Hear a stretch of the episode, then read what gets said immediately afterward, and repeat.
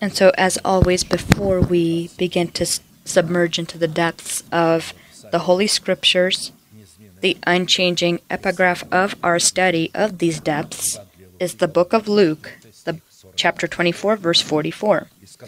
Then Jesus said to his disciples, "These are the words which I told you while I was still with you. Everything must be fulfilled that is written about me in the law of Moses, the prophets, and the Psalms." And so, for us, as the participants of the body of Christ, to share with Christ the fulfillment of all that is written about Him in Scripture, we continue our study of our collaboration with the truth of the Word of God and with the Holy Spirit that reveals the truth within our heart, revealing we receive this truth by being instructed in the faith. And so it reveals what we need to do from our side so that we can receive the right to the power to put off our former way of life so that we can put on the new way of life. Ephesians 4:22 through 24. And this is not the only place of Scripture that very accurately is repeated in other places. You were taught with regard to your former way of life to put off your old self, which has been corrupted by its deceitful lusts, to be made new by the spirit of your mind, and to put on the new self, created by God in true righteousness and holiness. This is our calling that God has purposed from the times of old, before the creation of the world, the calling of every person that comes and joins the family of God, that is born from the seed of the word of truth. And if a child of God will not understand their calling, which consists of adopting their body by the redemption of Christ, that for this, you need to put off your former way of life, to cast off the old person with his deeds. After that, this will allow you to then renew your mind with the spirit of your mind, which is the mind of Christ in our spirit.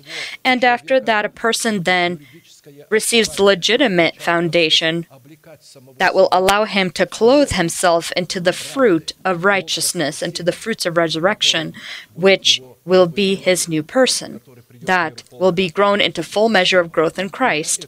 This specifically is the calling of every individual person, and not the so-called evangelism. Only when a person becomes this way, as we have said, when he clothes himself into the new person, then he becomes a son, a light, and then the world will see, truly see, who Jesus is. Until this time, they don't understand who Jesus is. When someone who looks like a fool sent by another fool runs around saying, "God is going to save you," and they say, "Jesus is your Savior," they look at these individuals, these people, as those who have sent themselves, that in essence themselves are not saved. They think that they're saved, but when a person does anything against God's will, even if he's saved, he immediately loses his salvation. And so, according to the testimony of the apostles and prophets, the given promise was concealed and withheld from the previous centuries and generations. The reason for this is because it is a promise that belongs to the door of our hope. According to the words of Apostle Peter, this promise is called to be revealed at the end of the age by the power of God, by being instructed in the faith, by the preached word. And so only that category of saints that will enter the category of the good wife who possesses the status of the narrow gate, to receive the power to the right to inherit the adoption of their body by the redemption of Christ for the price that they have paid to be students of Christ. To fulfill the given commandment, we see three destiny-affecting, commanding, and fundamental acts that we must do: put off, be renewed, and put on. We have noted that it is specifically our decision regarding these three destiny-affecting acts, to put off, be renewed, and put on, that will determine whether we transform ourselves into vessels of mercy or vessels of wrath. More specifically, will the achieving of our salvation stand or happen, that is given to us in the format of a guarantee or as an investment, or will we lose it forever, which will result in our names being forever blotted out of the book of life? In a particular format, we already looked at the first two questions and stopped to study the third question, What conditions do we need to fulfill so that by the means of an already renewed mind, we can begin the process of clothing ourselves into the power of our new person that is created according to God in Christ Jesus, in righteousness and holy truth? Relevant to this, we stopped to study the mystery that is contained in the format of an allegory in the 18th Psalm of David. Here the Holy Spirit, with the wisdom and authority that He alone has, reveals the demands in this magnificent allegory, according to which we are called to collaborate our faith prayer with the name of God El Elyon, or God Most High. The essence of this condition consists in this, that in the circumstances of our hardship, when we are putting off the old man, we can call upon the Most High as to our God and confess the faith of our hearts, saying, who God is for us in Christ Jesus, what God has done for us in Christ Jesus, who we are to God in Christ Jesus, and what do we need to do to inherit all that God has done for us in Christ Jesus.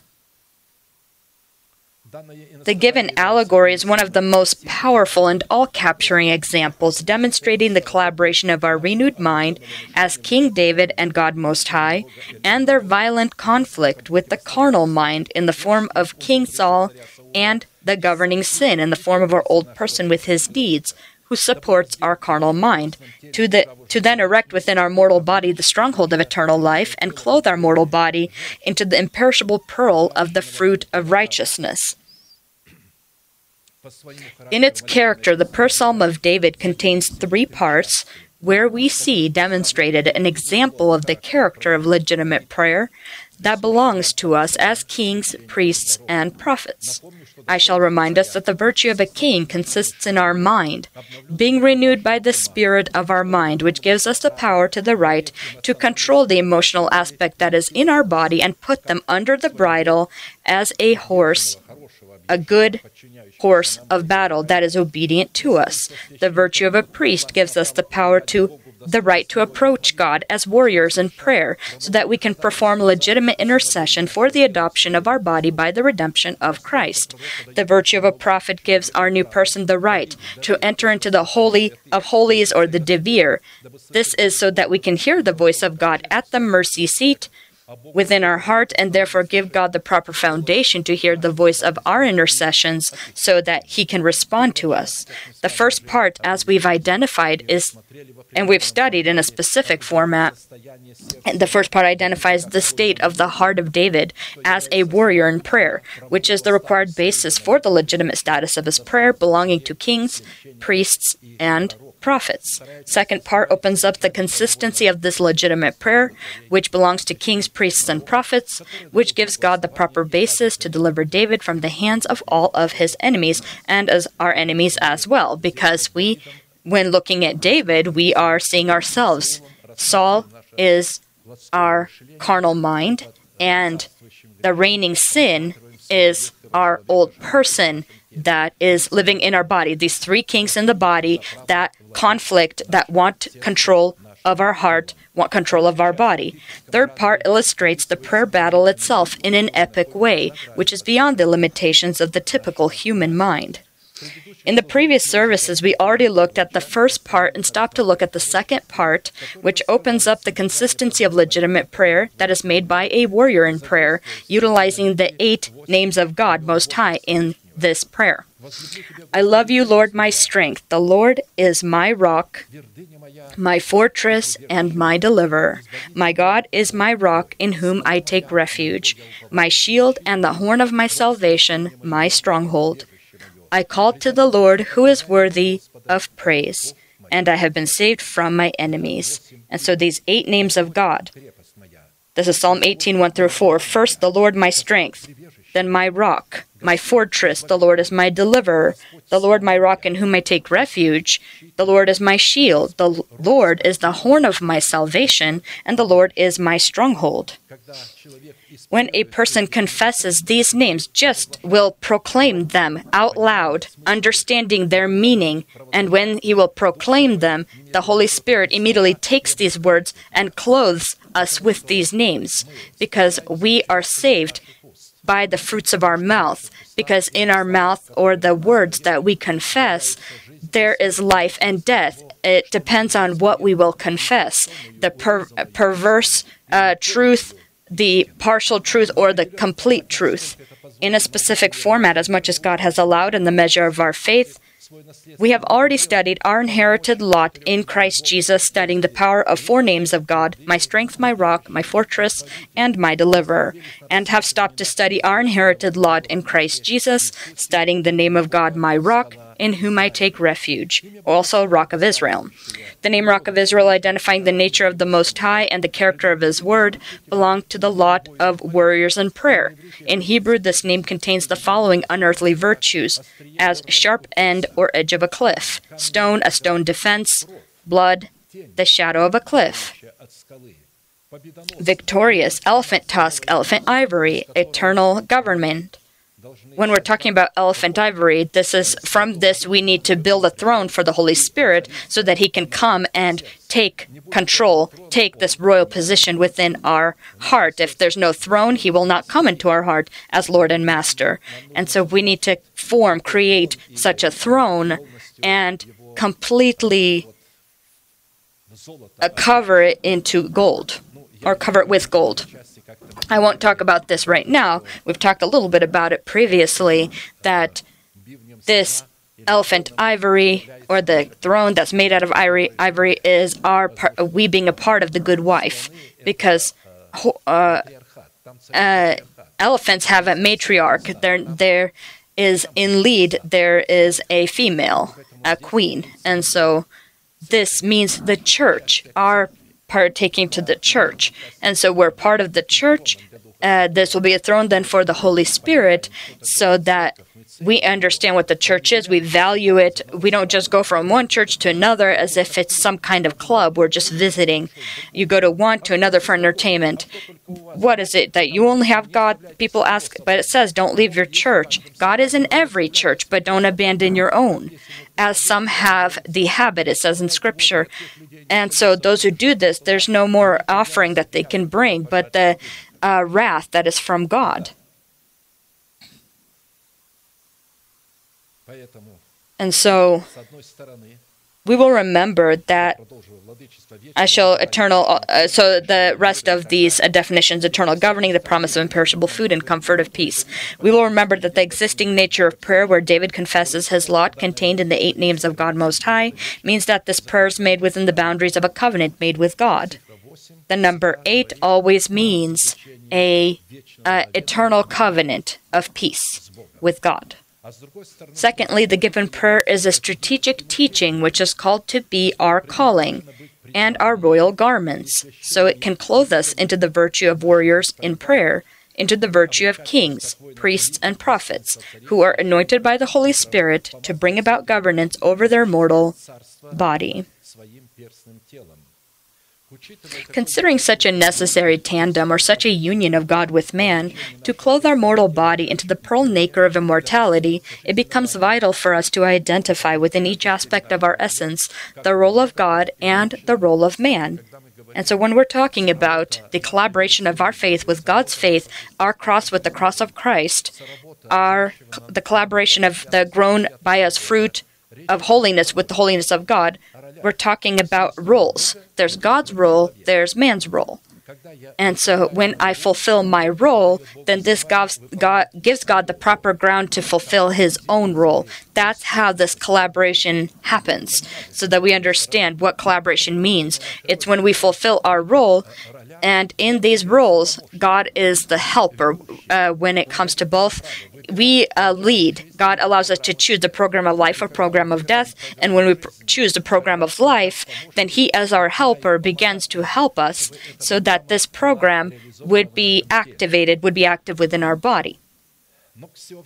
As a common tragedy, the majority of Christian people, due to their ignorance, which is a result of their stiff neck, are inherently attempting to fulfill the role of God. This is to their own destruction. The reason is because when you fulfill the role of God, you present yourself as God. If it says, seek the kingdom of God in His righteousness, and all this will be added to you, but a person begins to seek what will be added to, meditating about it, thinking about it, praying about it, you then take upon yourself God's role. Our role is to seek God in all things, always, in ourselves, seek Him in all of our relationships, to find Him, to seek Him in righteousness, peace, and joy in the Holy Spirit. And so when we do this, God begins to fulfill His role. He begins to give us exactly, when we're talking about blessing, materialistic blessing, as much as we need, and we need to be joyful, content in what He gives to us.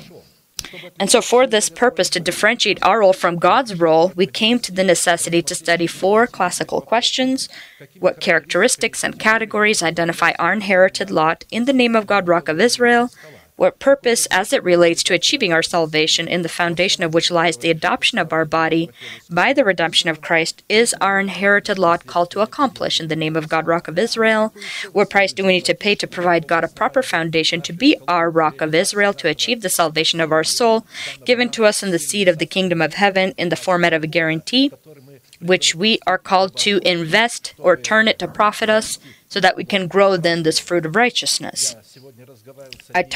I was speaking with one leader today.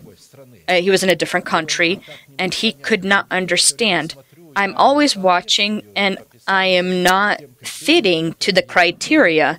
I received the guarantee, I understand this, but I don't perform righteousness. I don't see that in myself that I'm able to perform this righteousness, he told me.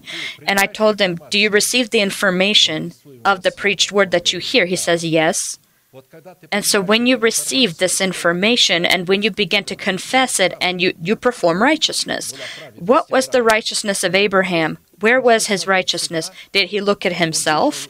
He came out of a country where they worshipped idols, his relatives worshipped idols, his father worshipped idols.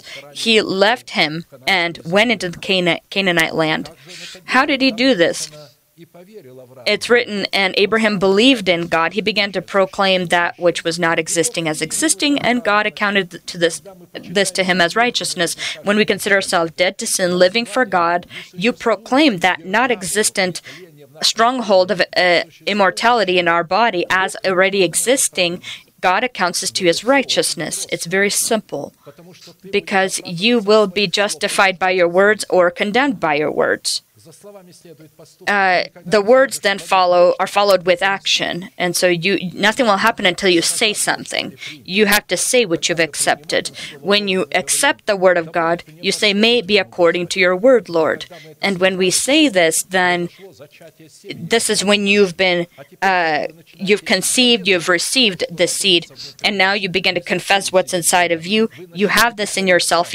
This is you performing righteousness, and God, because of this, takes your words that are the confessions of your faith and clothes you then into this and accounts this to you as righteousness. And even when you fall during that process, and you will fall, the scriptures say the righteous will fall 7 times, will rise again. You said the wrong word, maybe that you weren't supposed to say, and you catch yourself, oh, I shouldn't have said this. You immediately take your words back. Lord, I am not agreeing with what I just said out of my mouth.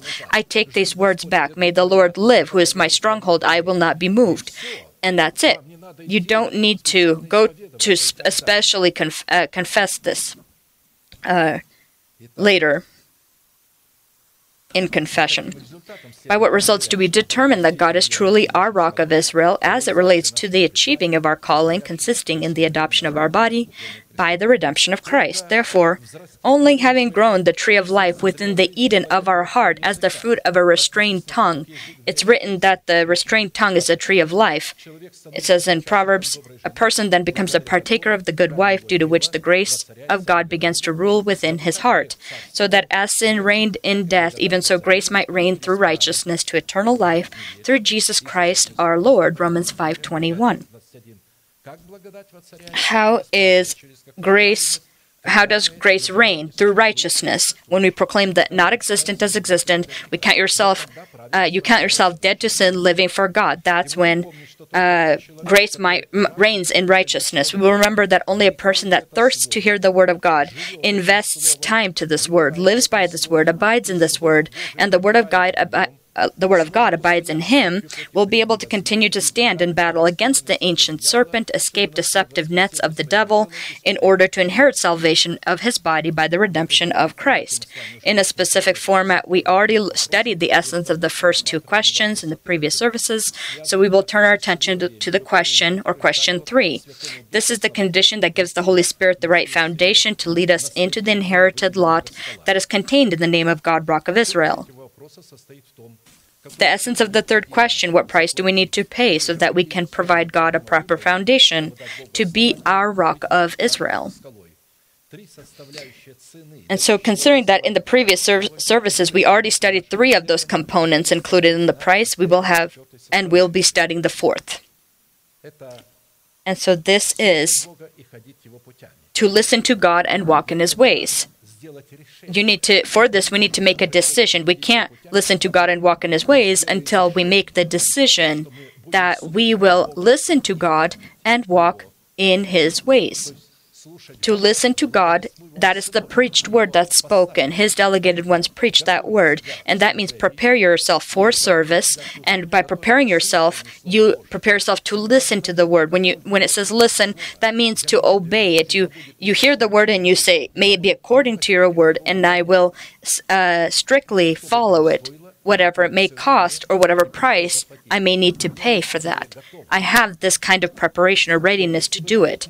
Or that my people would listen to me, that Israel would walk in my ways. I would soon subdue their enemies, these enemies that are inside. You won't need to then run from Saul, and this reigning sin will be bound in the body.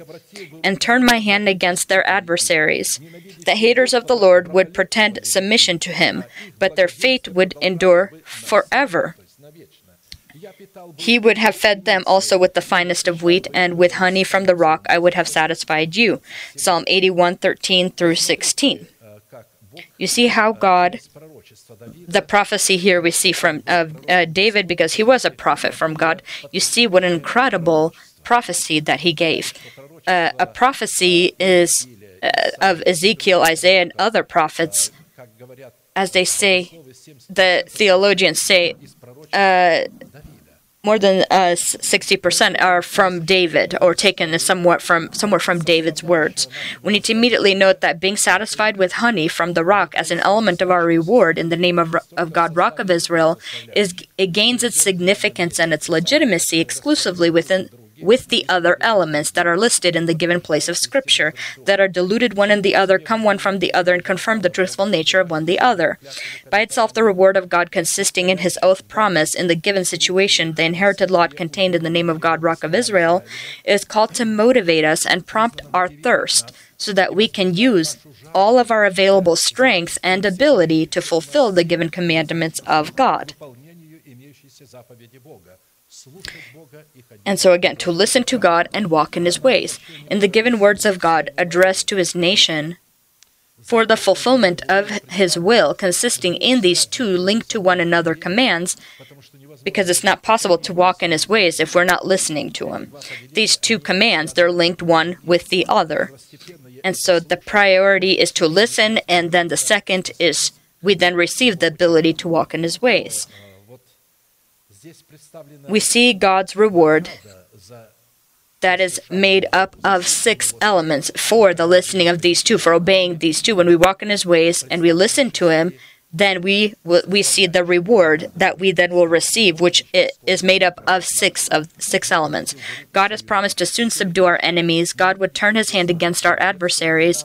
The haters of the Lord would pretend submission. Our fate would endure forever. God promised to feed us also with the finest of wheat. God has taken responsibility to satisfy us with honey from the rock. And studying the commandments of God, the fulfillment of which is called to open to us generous access into the lot that is the pure, imperishable, and unsearchable inheritance of Christ that is contained in the name of God, Rock of Israel, the commandments are presented to us in 2 requirements: to listen to God and walk in God's ways. We will turn to study these 6 components of our reward, these 6 elements of our reward, in the name of God, Rock of Israel, where God, upon the condition that we fulfill these commandments, the 2 requirements, that is, to listen to God and walk in His ways, He has taken the obligation upon Himself to fulfill these 6 for us, these six, and give us these rewards. In the previous services, we already studied two of them, where God has promised us that he would soon subdue our enemies and turn his hand against our adversaries. And the third element of our reward consists in God's promise that the haters of the Lord would pretend submission to us. In the academic dictionary, the meaning of the word submission in this case, in this situation, consists in the words such as fear, trembling, servility, flattery, ingratiating oneself to those in authority from whom their well-being depends. When a person sees, or people will see, that their well-being depends on you, they will then submit themselves to you. Submission, as it relates to this place, is a small quality in man that hates God, that exists in demons, who tremble before the quaking and destructive authority and power of God. God will clothe the chosen by God, by him remnant, and will bring their enemies to fear and confusion. Therefore, people that hate God, because of the fear that they have before him, that God has brought upon them, will behave before us submissively, will lie to us, and will ingratiate themselves to us in order to obtain our favor. We need to ask the question, how do we determine those who hate God amongst the holy nation of God? And what nature of fear is this that God will bring upon those who hate him in the sight of his children? Before the children, the people who fulfill his commandments, who listen to him and do walk in his ways. Those who hate the Lord is first of all the wicked and the lawless men that support the unclean, that have resisted the order of God and left their church and created foreign churches that the scriptures call the gathering of Satan. And to the angel of the church of Philadelphia, write these things, says he who is holy, he who is true, he who has the key of David, he who opens and no one shuts, and shuts and no one opens. I know your work. See, I have set before you an open door, and no one can shut it. For you have a little strength, have kept my word, and have not denied my name.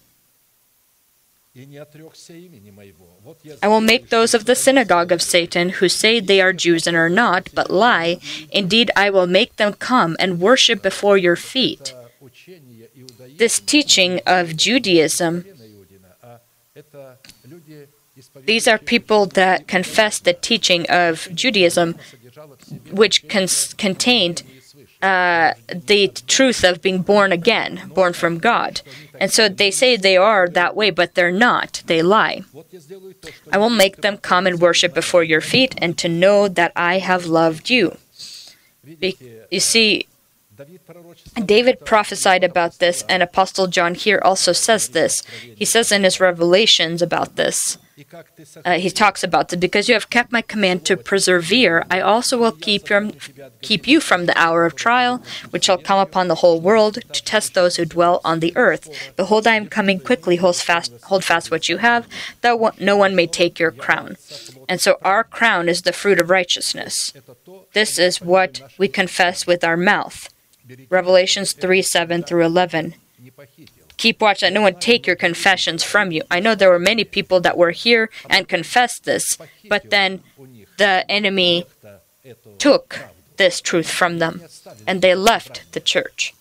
They decided that they will find a different crown. Right now they do good work, they evangelize, and they do other things, and they will find a different form of crown, different kind of crown.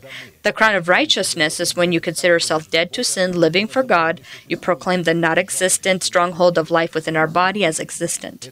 This is the crown of righteousness, because God accounts this to us as righteousness. This is our fruit, the fruit of our mouth.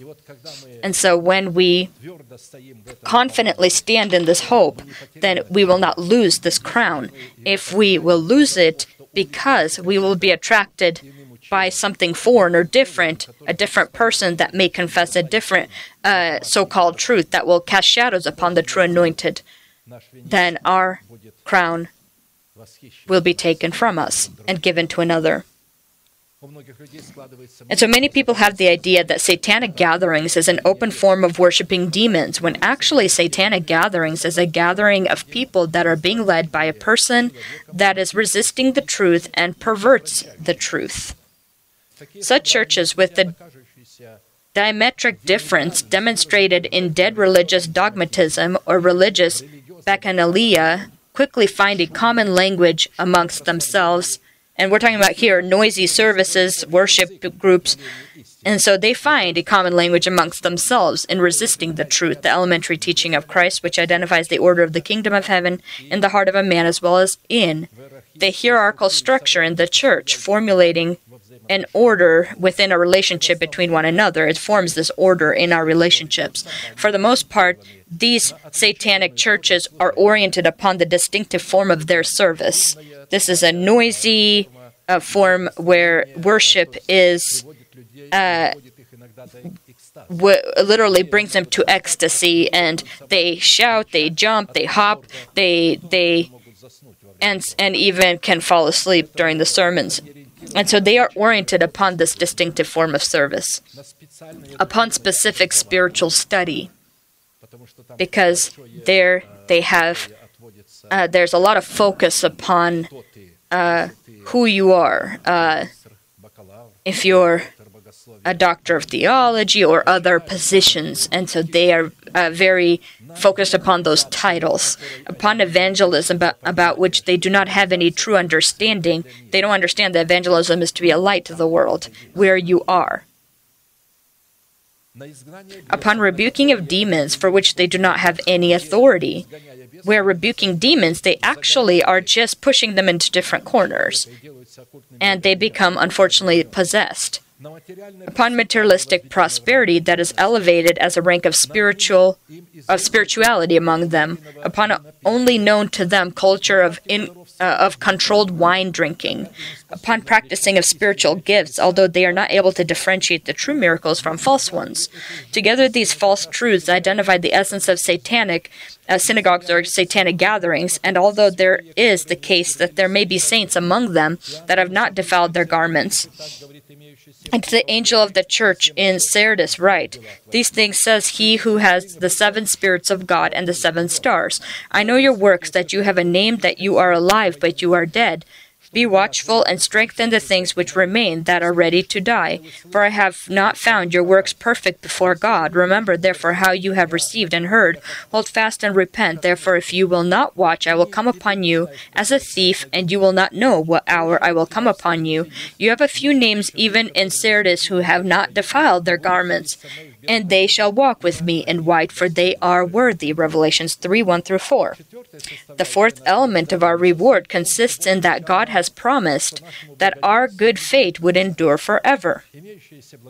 Such a good fate indicates the state of a complete peace and a complete safety that is not able to be shaken or moved, not with any worldly losses or catastrophes. We need to ask the question, upon what way will God demonstrate, upon what way, as His ways, will God demonstrate such a unique nature of good fate that is included in the group of our reward? If we will not be familiar with the way of God upon which He will show us such a nature of good fate that will not end or have no end, then we will not have anything to look upon or look to.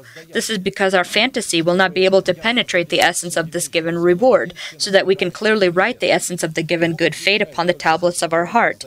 God only responds to such a nature of reward, or answers for such a nature of reward, that is in the format of a promise that is clearly written upon the tablets of our wise heart. "I will stand my watch and set myself on the rampart and watch to see what he will say to me and what I will answer when I am corrected. Then the Lord answered me and said, Write the vision and make it plain on tablets that he may run who reads it." God, at the time when the promise will come to pass or will be fulfilled, he may easily read it. "For the vision is yet for an appointed time, but at the end it will speak and it will not lie. Though it tarries, wait for it, because it will surely come. It will not tarry. Behold, the proud, his soul is not upright in him, but the just shall live by faith." Habakkuk 2:1-4.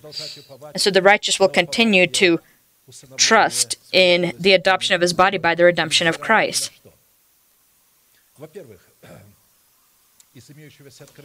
And so first, According to the given revelation, we conclude that the given nature of good faith is presented in the format of the faith of God, in the revelations of the Thummim and Urim that is written upon the tablets of our heart, in the form of promises that are placed upon our account in Christ Jesus.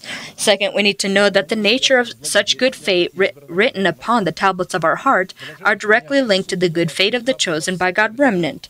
Blessed are those who keep justice, and he who does righteousness at all times. Remember me, O Lord, with the favor you have toward your people.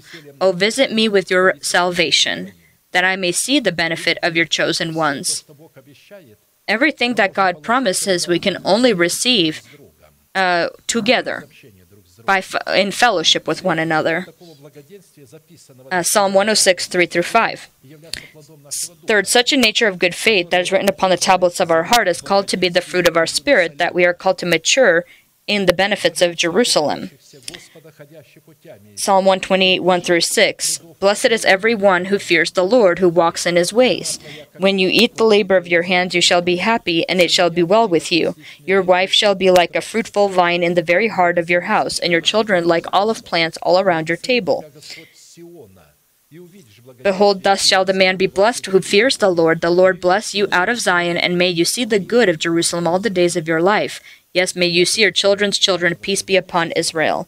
The fifth element of the reward consists in God's promise that He will feed us also with the finest of wheat. We need to pay attention here to the fact that it's not focused on the wheat as much as it is the finest. We need to ask the question, how do we need to understand the finest that is in the wheat? And in what way will God feed us with the finest that is in the wheat? Or in what way will God yield the finest from the wheat so that He can nourish us?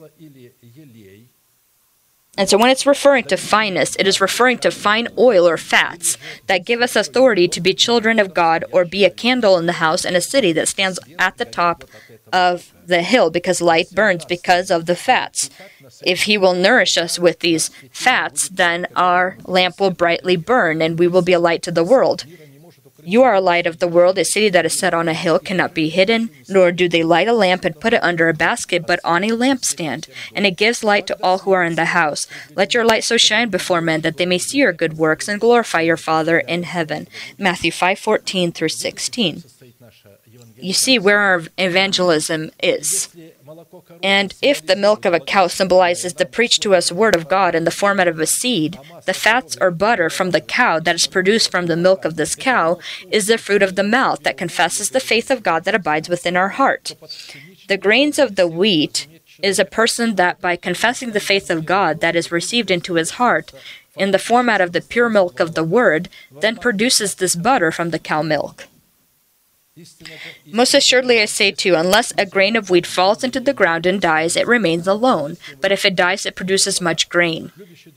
He who loves his life will lose it, and he who hates his life in this world will keep it for eternal life. John 12:24-25. According to the given consistency, the butter fats of the wheat that is produced from the wheat by the way of the fellowship of our fellowship with the saints, which gives us the ability to bear fruit to God that possesses anointed power to pass us from death to life. And He Himself gave some to be apostles, some prophets, some evangelists, some pastors and teachers, for the equipping of the saints, for the work of ministry, for the edifying of the body of Christ, till we all come to the unity of the faith and of the knowledge of the Son of God, to a perfect man, to the measure of the stature of the fullness of Christ, that we should no longer be children tossed to and fro and carried about with every wind of doctrine, by the trickery of men and the cunning craftiness of deceitful plotting, but speaking the truth in love may grow up in all things into Him who is the head, Christ, from whom the whole body, joined and knit together by what every joint supplies according to the effective working by which every part does its share, causes growth of the body for the edifying of itself in love. Ephesians 4:11-16. And so, as we can see here, this is referring to every individual person, that in his, as doing his part, he joins and is knit together with all the others into one body. Food in the form of the butter or fats from the wheat that God has promised to feed us is our part to the praise of Jerusalem and the praise of Zion, praising God, which provides God with a foundation to fortify our gate, to bless us as the sons of Jerusalem amongst Zion, in order to establish peace within our boundaries and with the finest of the wheat. Praise the Lord, O Jerusalem, praise you, your God, O Zion, for he has strengthened the bars of your gates, he has blessed your children within you, he makes peace in your borders and fills you with the finest wheat. Psalm 147:12-14, a second place of scripture here that talks about the very same reward. The sixth element of our reward consisting in the fact that God has taken responsibility to satisfy us with honey from the rock. In this given situation, when we're talking about a living rock that pours out this living honey, this living word of God, the supernatural that comes from a supernatural source, we need to look at this as the strength of Zion, as the body of Christ. And the bees that bring with this nectar and produce then this honey in a supernatural form, that this rock then, this honey flows from this rock. We need to see the category of saints that have come into full growth in Christ Jesus, that are able to differentiate the good from the evil and evil from the good. And so we again reject the evil and choose the good. And so your behavior then is this honey then from the rock. Curds and honey he shall eat, that he may know to refuse the evil and choose the good. Isaiah 7:15. Here it's talking about Jesus Christ and also those that are born from the seed of the word of truth. Now as we know the reward, the inheritance of the lot that is contained in the name of God, Rock of Israel, we need to look at the commandment and fulfilled in this commandment, which will give God the proper foundation to clothe us into this reward or into this inheritance. As we know to listen to God and to walk in His ways, the verb to listen includes two meanings: to be ready to hear and immediately fulfill what you hear. And so to listen to God is to make your ear able to listen to God and to obey His words. That is the preached word of His delegated ones, which means to collaborate your faith with God's faith. In this way, to be nourished with milk and honey, or curds and honey, is to listen to God, that is the preached word of the delegated of God, with the readiness to immediately fulfill and to strictly fulfill what God says. And as we've noted more than once, that according to Scripture, to be able to listen to God and His preached word that is spoken by His delegated ones, it is necessary to accept the revelations about our reward as the joy of our heart, as our inheritance that gives us the ability then to incline our heart and to fulfill God's statutes. Your testimonies I have taken as a heritage forever, for they are the rejoicing of my heart. I have inclined my heart to perform your statutes forever to the very end. I hate the double-minded, but I love your law. Psalm 119:111-113. To hate the double-minded and to love the law of God is possible only in its carriers, because as the mind of man, the ideas of man, as the law of God are two different programs that without this programmable system are not able to demonstrate themselves. Only the carriers that carry this in their heart are able to demonstrate this program. And so to be a carrier of these programs that are opposite one to the other and that are contrary one to the other is a decision of man, which one he will carry, which will then determine his salvation or his destruction. In Scripture, the quality and character that is included in the word faith is as a command and as a requirement, that strict requirement given by God. Identifying the essence and purpose that is contained in the word faith is directly linked to our obedience to God's will. The absence of the collaboration of our faith with God's faith is incriminated and is seen according to Scripture as disobedience to God's will and as an open form of resistance. For assuredly I say to you, whoever says to this mountain, be removed and be cast into the sea, and does not doubt in his heart, but believes that those things he says will be done, he will have whatever he says. Mark 11:23. We need to know and always remember that we can cast those mountains up into waters that are specifically in our own way. And so let us look at this specific phrase, the word to have, when it talks about God's faith. It has a very interesting list of definitions and is practically taken from the military lexicon. It's not as an offer or a recommendation or an alternative to something, but as a military command, as a captain who gives this command. And so to have God's faith is a command, a strict command given to us, without which we are not able to please God. And so this needs to be understood again as a dire necessity, as a necessity that we need to fulfill in order to please God. But without faith it is impossible to please Him, for he who comes to God must believe that He is, and that He is a rewarder of those who diligently seek Him. Hebrews 11:6. And so the necessity to trust God and His words, and to see God and His word within your spirit, is to collaborate our faith with God's faith. And so I will bring forth a list, and it's not the complete list of what have God's faith, or have God's faith. When it says have God's faith, what it's the meaning of this very phrase, having God's faith. I just started listing them. When I started listing all of these, they were coming and pouring out within me, all supported by Scripture.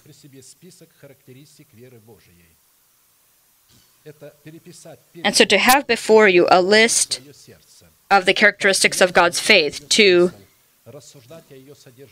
and so to list then also God's faith within your heart, continually look into God's thoughts, to meditate about what they mean, also to focus upon them, or to keep it within your heart as the apple of your eye, to love its essence, to have God's faith, to be humble before its commands, to tremble before its might, to be reverent in its presence, to possess it as something that is your right, to possess it in its fullness, to pay the appropriate price for having it, for comprehending it, to invest the time and strength you need to have it, to dare to take it and have it in your life.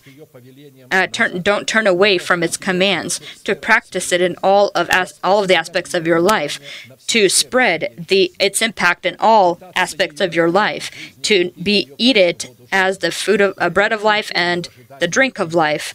Wait for its revelations, make the personal decision to follow in its ways, to make your heart ready to fulfill its commands, to focus and look ahead in its calling, and so forth. There are a lot more of them. Considering such a rich and unique list of identifications that relate to the command to have the faith of God, first, it is necessary for us to constantly remind ourselves of the things we already know.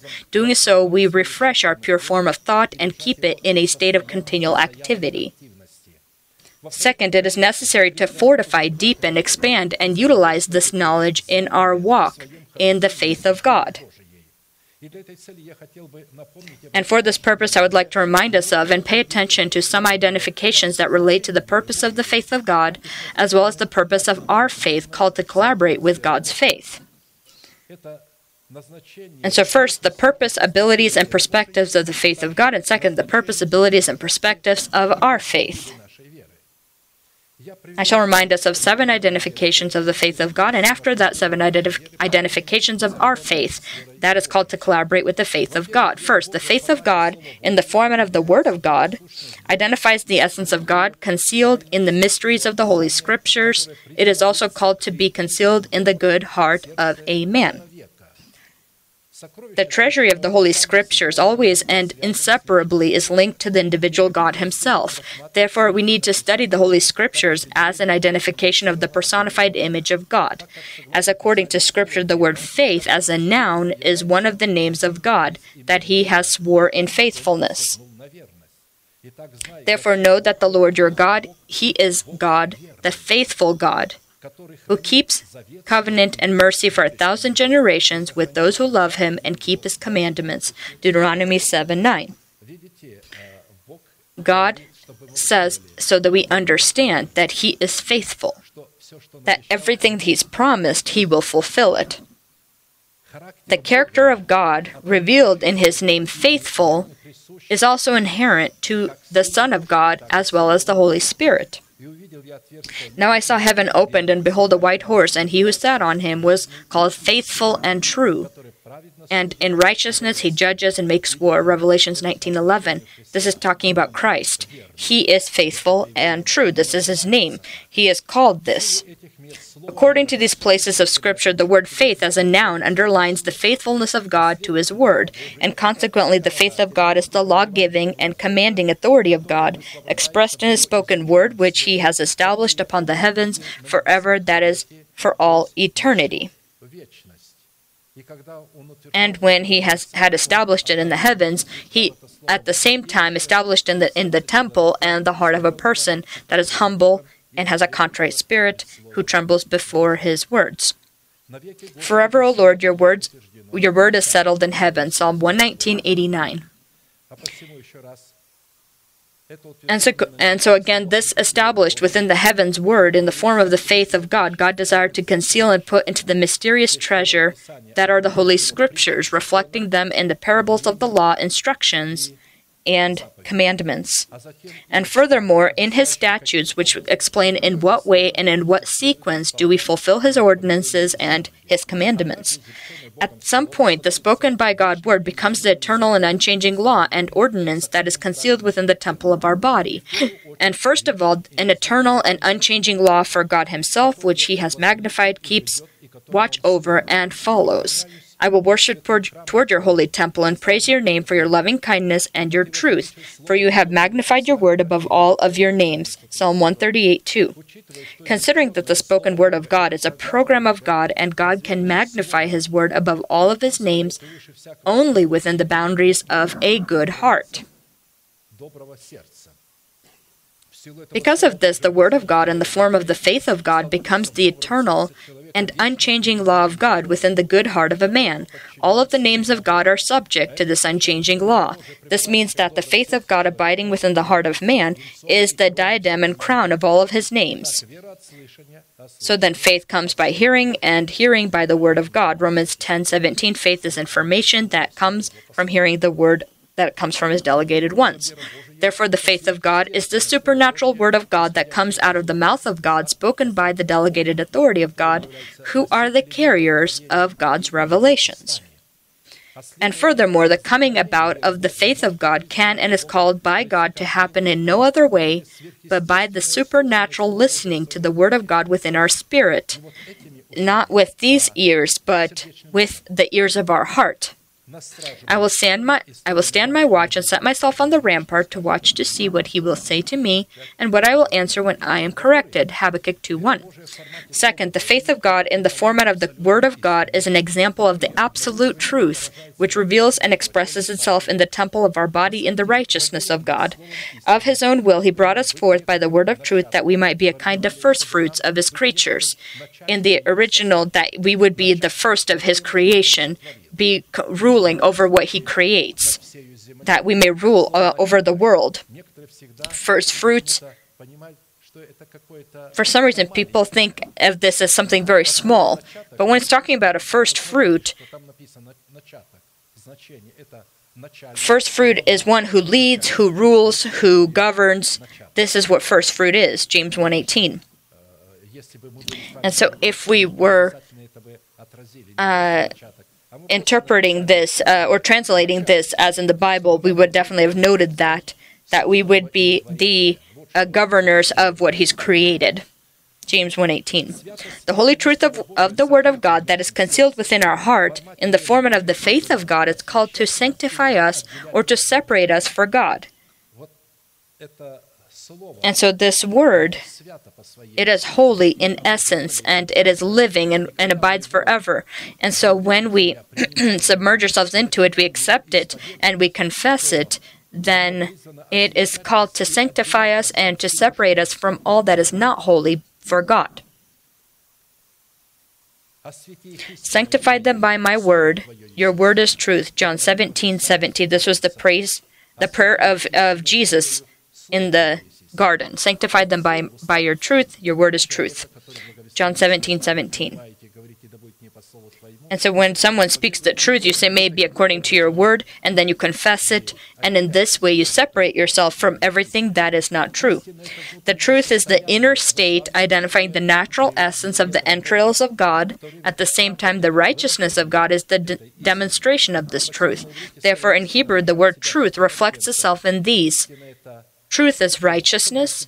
How is it expressed? Righteousness, truthfulness, judgment, faithfulness. What is true? Sincerity and light, resurrection, the order of life, energy, levelness, balance, beauty, gracefulness, shield, circle of defense or safety. He shall cover you with his feathers, and under his wings you shall take refuge. His truth shall be your shield and buckler. Psalm 91:4.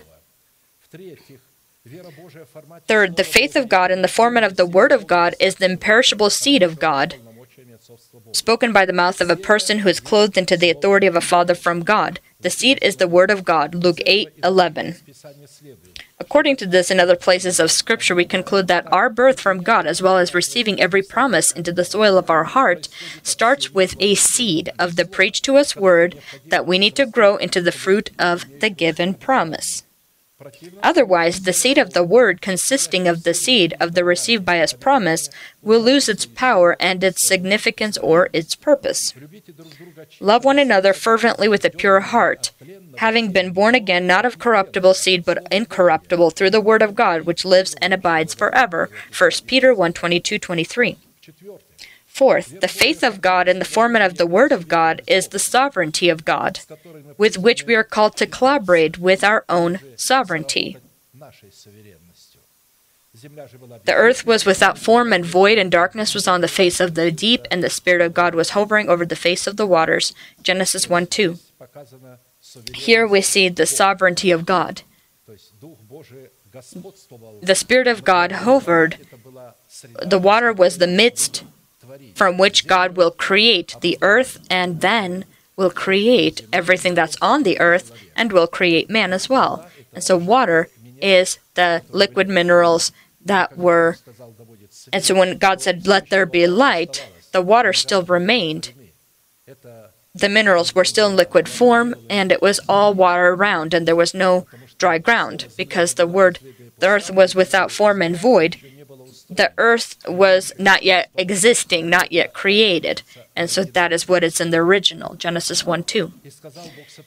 Then God said, let us make man in our image, according to our likeness. Let them have dominion over all the earth, Genesis 1:26. In this way, God created man in such a way so that he can't do anything. He cannot intervene in anything, in any task or anything on earth without the participation of man. He created a person sovereign as he himself is sovereign in heaven. That is how he created man. He created man as a God on the earth. He, as James wrote, that he is the first fruit, that is, he is the leader of his creation or governor. And in this way, God showed that he is sovereign, and that's why he created in his likeness man that is also sovereign. Fifth, the faith of God in the form of the Word of God is the goal, orientation of God, where he is vigilant in the temple of our body over his word so that it be fulfilled at a specified time, not specified by us but him. Behold, I am with you and will keep you wherever you go and will bring you back to this land, for I will not leave you until I have done what I have spoken to you. Genesis 28:15.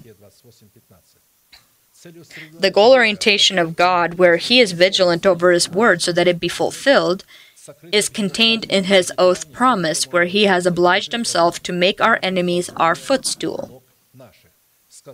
The Lord said to my Lord, sit at my right hand till I make your enemies your footstool. David prophesied that the Lord said to my Lord, the Son that will come from me, he will be God, his Lord. And he said, the Lord said to my Lord, the Son that will come from me and be God, sit at my right hand till I make your enemies your footstool. Psalm 110:1. He acknowledges that he is the born from him Son, and he will also be Lord. And he says what happens between the Heavenly Father and the Son that will be born from him according to his will. The Lord said to my Lord, sit at my right hand till I make your enemies your footstool. The goal orientation of God, where He is vigilant over His word so that it be fulfilled, is contained in His oath promise, where He has obliged Himself that He will not rest until righteousness goes forth as a brightness and salvation upon Zion as a lamp that burns. For Zion's sake I will not hold my peace, and for Jerusalem's sake I will not rest until her righteousness goes forth as brightness and her salvation as a lamp that burns. Isaiah 62:1. And this inability to rest, God said, I will not rest. It will be shown in those that are in His likeness. It will be in their words, because God will do the work through them, His will. They will know God's will. They will know God's thoughts, and they will, just as Him, they will strongly yearn and desire to fulfill everything God wants, and they will confess this and pray this. The goal orientation of God, where He is vigilant over His word so that it be fulfilled, it is contained in His oath promise, where He has obliged Himself that the word that comes out of His mouth, spoken by the mouth of His delegated ones, will accomplish what is pleasing to Him and shall prosper in the things for which it is sent. If His delegated ones will speak the word, then this word will absolutely do its work. There will be those people will be found, that earth, that good soil will, it will find, the seed will find that soil, and it will be fulfilled. And so it is our bodies, we ourselves. For as the rain comes down and the snow from heaven, and do not return there, but water the earth, and make it bring forth and bud, that it may give seed to the sower and bread to the eater, so shall my word be that goes forth from my mouth. It shall not return to me void, but it shall accomplish what I please, and it shall prosper in the things for which I send it.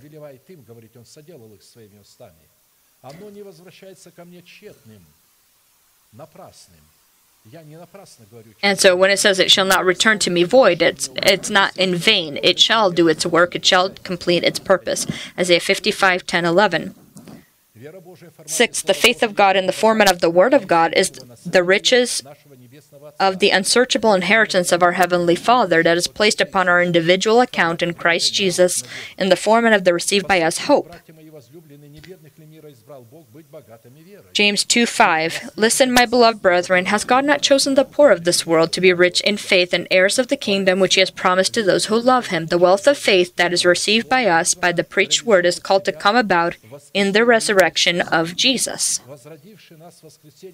who according to His abundant mercy has begotten us again to a living hope, to an inheritance incorruptible and undefiled that does not fade away, reserved in heaven for you, who are kept by the power of God. What is kept in heaven is kept in the temple, in the body of Christ, and in the humble and contrite heart of man that trembles before His word, to an inheritance incorruptible, undefiled, that does not fade away, reserved in heaven for you, who are kept by the power of God through faith and salvation, ready to be revealed in the last time. 1 Peter 1:3-5. To receive the existing wealth of faith consisted in the inheritance of our Heavenly Father is to be done in the resurrection of Jesus Christ, for which it is necessary for us to participate in His sufferings, being conformed in His death, in order to achieve the resurrection of the dead, that I may know Him and the power of His resurrection and the fellowship of His sufferings, being conformed to His death, if by any means I may attain to the resurrection from the dead. 7th, that's Philippians 3:10-11. 7th, the faith of God in the format of the Word of God is an eternal, inexhaustible, and undiminishing energy potential of God. This is the 7th component. The faith of God is in the format of the Word of God is an eternal, inexhaustible, and undiminishing and energy potential of God.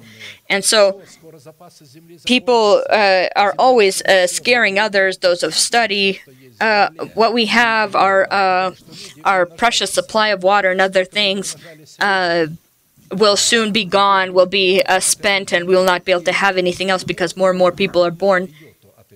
But that's not true. Everything restores itself. Look at the great sun. You know how many thousands of billions of tons that are being burned. And so our Earth is just a little dot in comparison to the size of the sun. There are such explosive reactions. The explosions, they're like atomic explosions, and they're hundreds of thousands of kilometers, but we don't feel or sense any of that activity. We feel good, and the sun never becomes smaller. When we take something, it's burning, it completely burns down and becomes smaller, completely is gone. But for God, in God's creation, everything's restored and continually is restored. And so, in His might and strength of His power, by His greatness, not one is missing, Isaiah 40:26. He showed this in that widow from Sidon, if you remember, and there were no other in Israel that had such faith. And what did God do for her? There was some oil and some flour that she had, and it would not diminish. She would keep eating it and using it and preparing with it, and it continually, there was more in there. And so all the wealth of the world is gone, but what is pure, what is godly, it does not diminish. And now in the same way, we will bring it to memory the abilities and perspectives of our faith, called to collaborate with the faith of God spoken by His delegated ones, due to which we will then be in. And so again, this is obey the faith of God, due to which we will then be in proper condition, and then to subdue kingdoms, work righteousness, obtain promises, stop the mouth of lions, quench the violence of fire, escape the edge of the sword, be made strong out of weakness, be valiant in battle, turn the enemies of the aliens to flight, receive your dead raised to life, to be tortured and experience trials, mockings, and scourging, also to be chained and imprisoned, to be stoned, to be sawn in two, to be tempted, to be slain by the sword, wandering about in sheepskin and goatskins, being destituted, afflicted, and tormented. We will note that our faith consists in our obedience to the faith of God spoken by the mouth of His delegated ones. Therefore, first, our faith in the format of our obedience to the faith of God spoken by God's delegated ones is a unique genetical organ reading, carrying, and passing on information.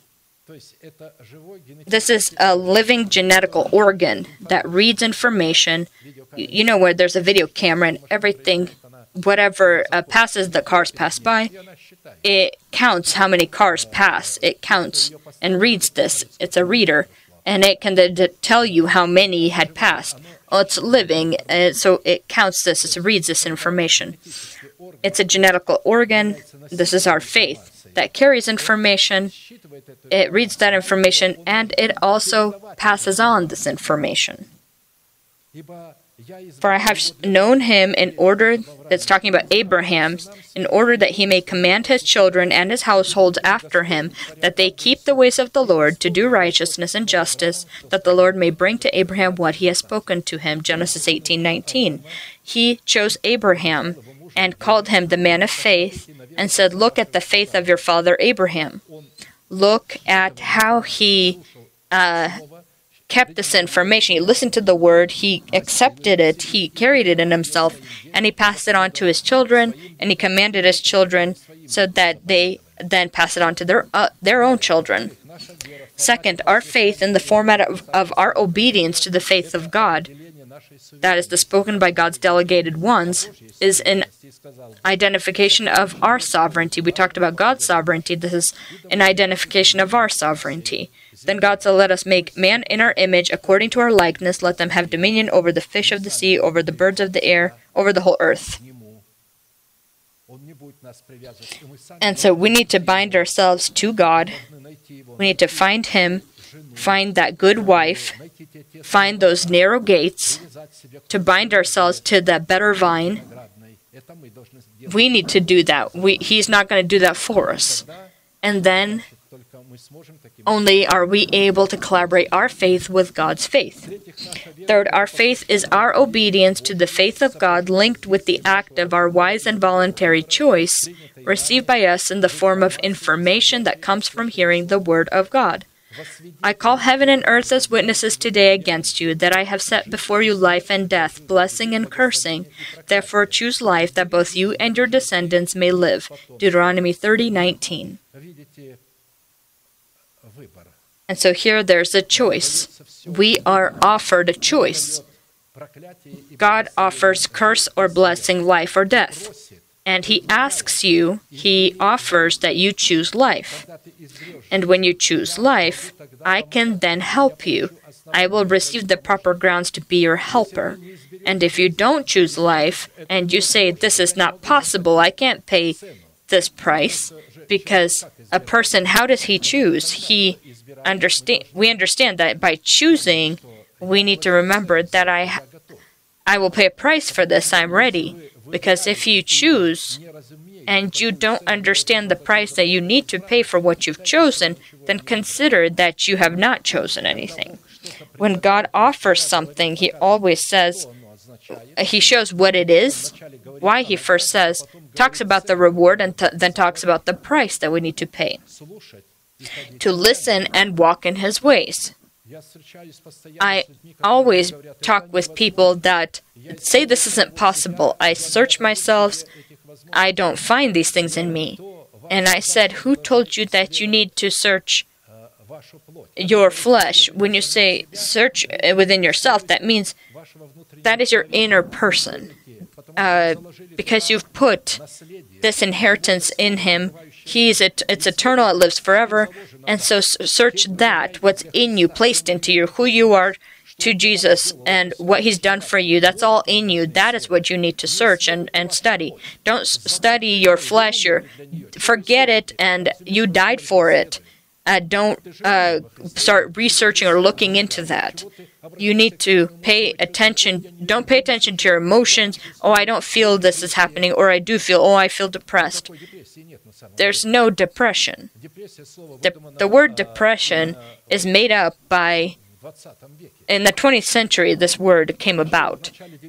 At the start of the 19th century, the men of study didn't know what depression was.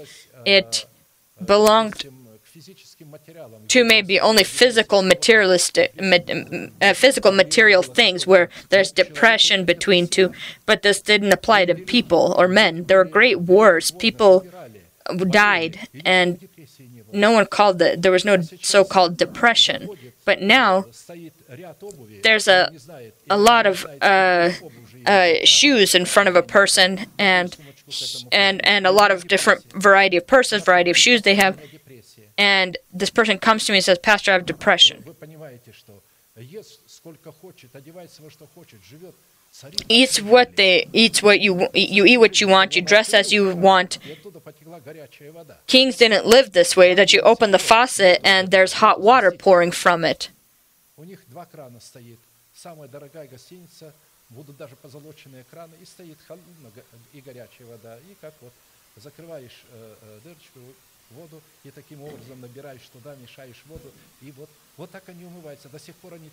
And so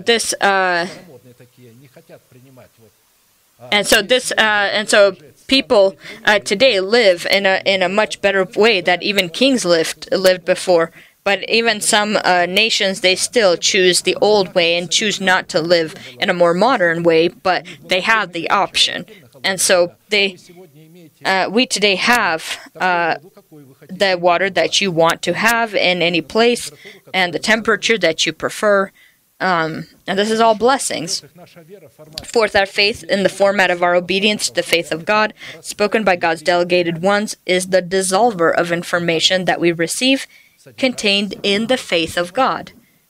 For indeed the gospel was preached to us as well as to them, but the word which they heard did not profit them, not being mixed with faith in those who heard it, Hebrews 4:2. And so if you hear the word and you don't mix it with faith, it will not be dissolved. What does it mean to dissolve or mix? In this case, they accepted the heard word, but to mix it. And so if they didn't mix it, that means they didn't obey the truth. And so when you become obedient, it doesn't matter what you're feeling, you obey and you do it.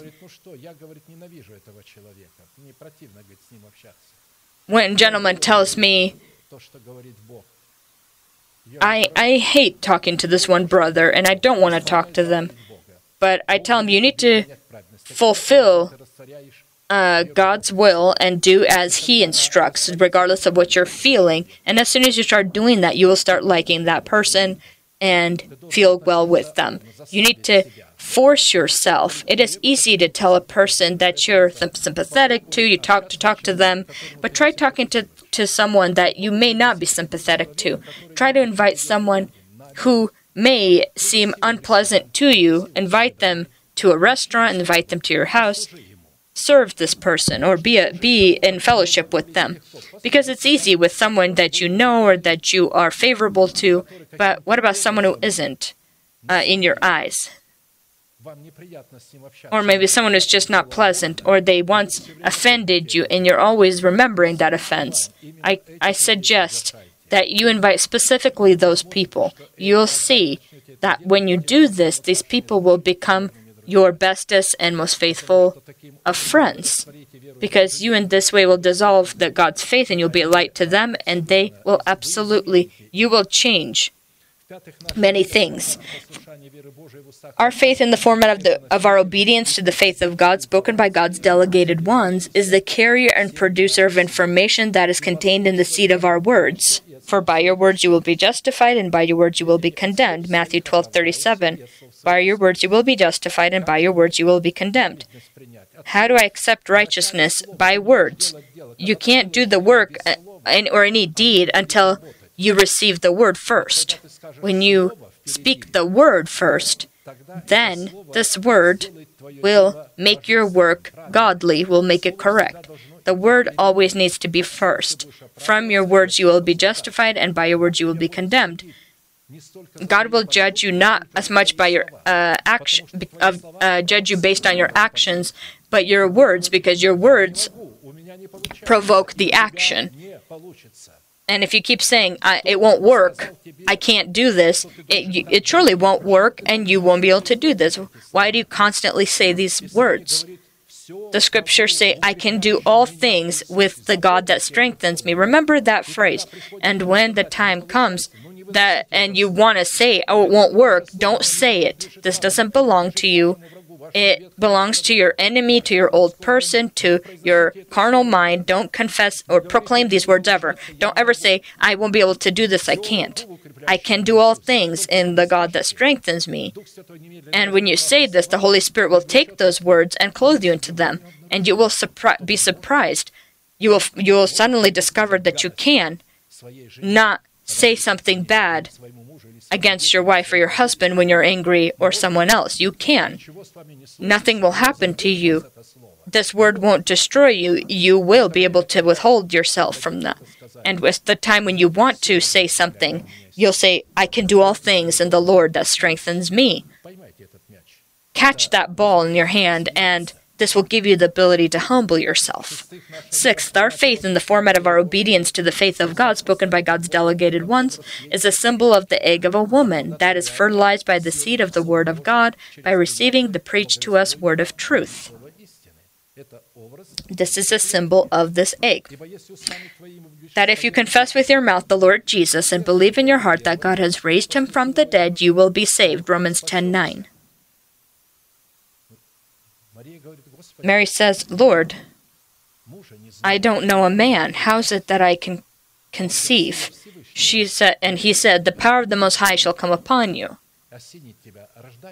and what will be born from you will be holy. And she said, may it be according to your word. This needs to be her seed. It needs to come out of her mouth.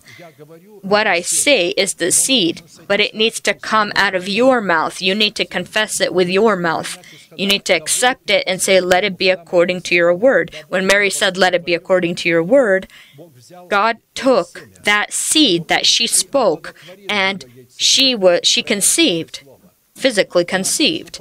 You have a spiritual egg. We're not talking about a physical, we're talking about spiritual, but God can also fertilize the physical egg also, as he did with her.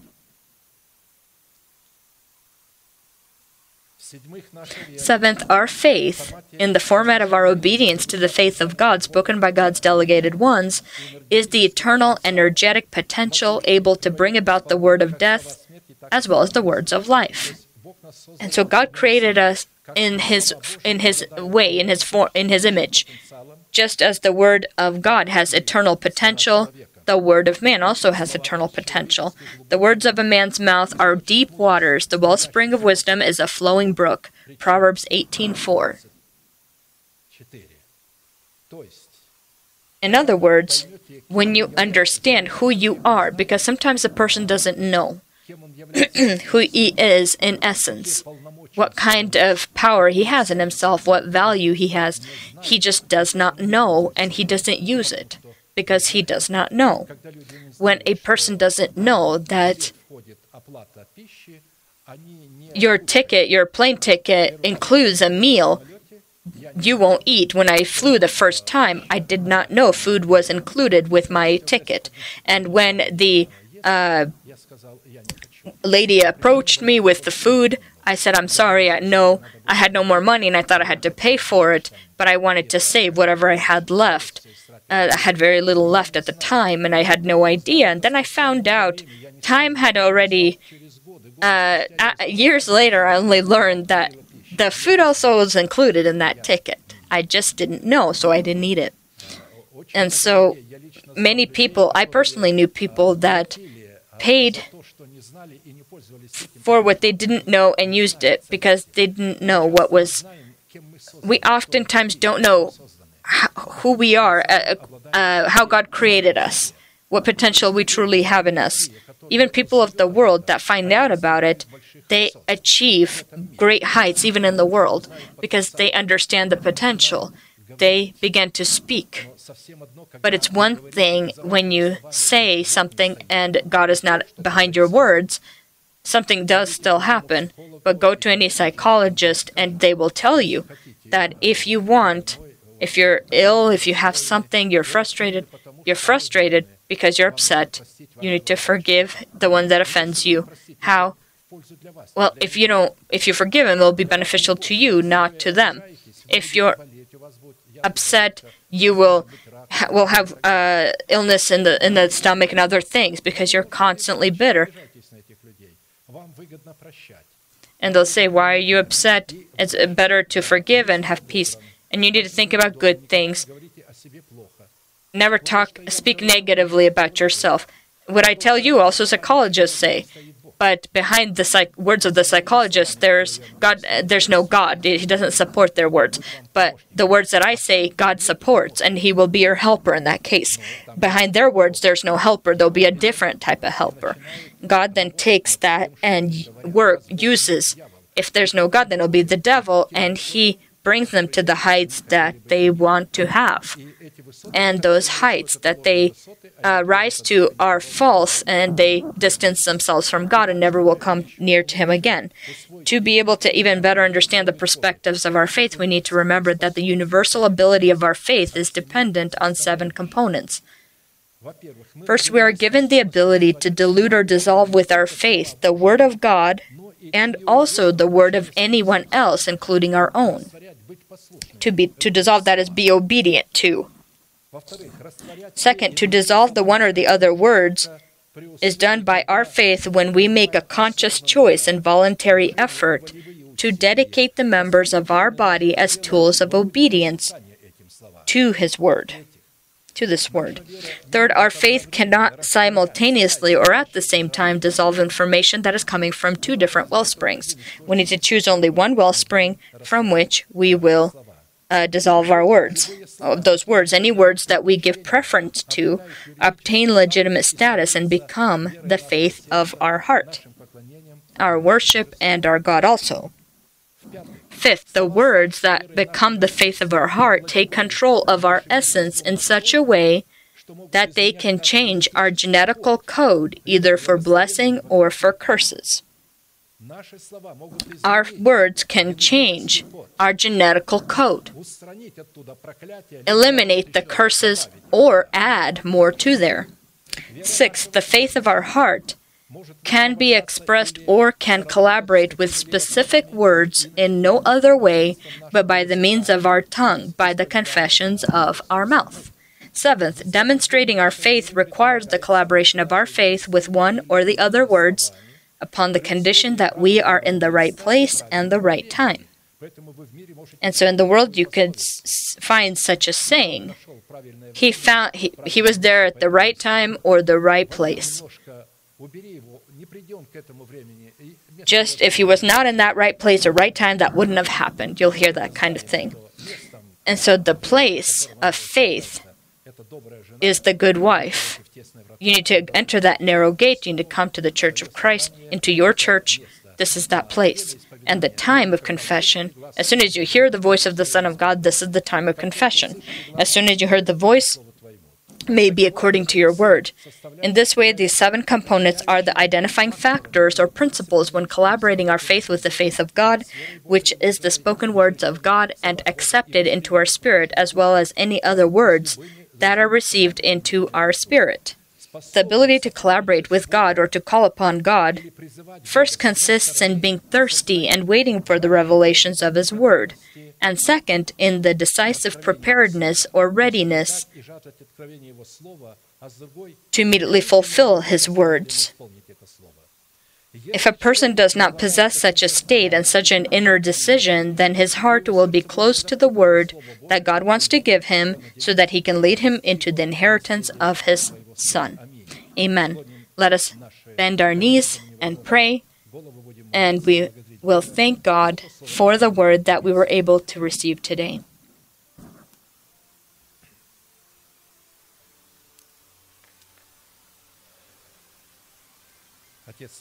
Heavenly Father, in the name of Jesus Christ,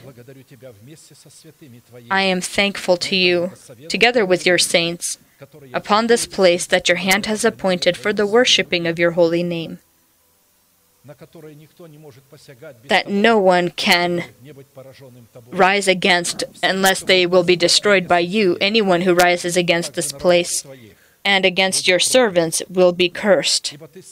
For you said, "Blessed is one who blesses you, and cursed is one who curses you."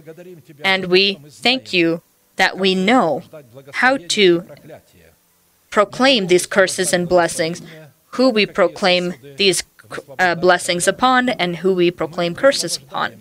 We proclaim blessing upon vessels of mercy and curses upon vessels of cursing, the unclean, the lawless, that hate the truth, that have rejected your truth, that have rejected your righteousness and are trying to earn their own. May your mercy be a blessing for your people, for the sake of which you sent your Son, your only begotten Son, to die upon the cross. You said that He will come and save His children from their sins, and we were saved by your word. We received that word, and we confess with our mouth. We began to depend upon the information of your word. Thank you that you have taught us not to depend on our emotions, our feelings, not to depend and look at our flesh, not to look at what the flesh may be doing or what the world around us is doing, but meditate about the things of heaven, meditate about who you are to us, what you've done for us, and who we are to you. And we thank you for this great and wonderful knowledge. May your church be blessed, your bride be blessed, the one that is yours. May in her heart there be peace, your holy quietness and peace. May they be satisfied with the finest of the wheat and the honey from the rock. May your blessing be upon your sons and daughters. Although some of our children may not be with us physically, we do see them here with us, by our side. May they be blessed before your face. May your name be glorified forever and ever. We trust upon your word. We are rejoicing in your word because it is our wealth. It is our inheritance that is eternal. It is forever. And everything that's in this world that is visible, it will be burned, and you will change it into a very different state and a very different way when you destroy the earth with all of its works and all of the people that... And from the very essence, this very minerals of this earth, you will recreate the earth where you will live together with the chosen by you children, your remnant. Thank you for this knowledge, and thank you for the calling that we have in our heart to adopt our body by the redemption of Christ. Thank you that as soon as we do this, we will become a light for the world. As soon as we receive into our heart your promise, we become a light to the world. According to your word, we've accepted this promise into our heart. We have confessed it and has become our own. You have accounted to this as righteousness to us, and we thank you that we are righteous before you, not because we have done something, but because we have believed your words. We have been obedient to your word, and we can count ourselves dead to sin, living for you. And we proclaim that non-existent stronghold of life in our body as existent. Blessed is our Lord God in the name of Jesus Christ, who has blessed us with all of his spiritual blessings. Amen. Our Father in heaven, hallowed be your name. Your kingdom come, your will be done on earth as it is in heaven. Give us this day our daily bread, and forgive us our debts as we forgive our debtors. And do not lead us into temptation, but deliver us from the evil one. For yours is the kingdom, and the power, and the glory forever. Amen. And now let us proclaim our unchanging manifestation. Now to him who is able to keep you from stumbling, and to present you faultless before the presence of his glory with exceeding joy, to God our Savior, who alone is wise, be glory and majesty, dominion and power, both now and forever. Amen.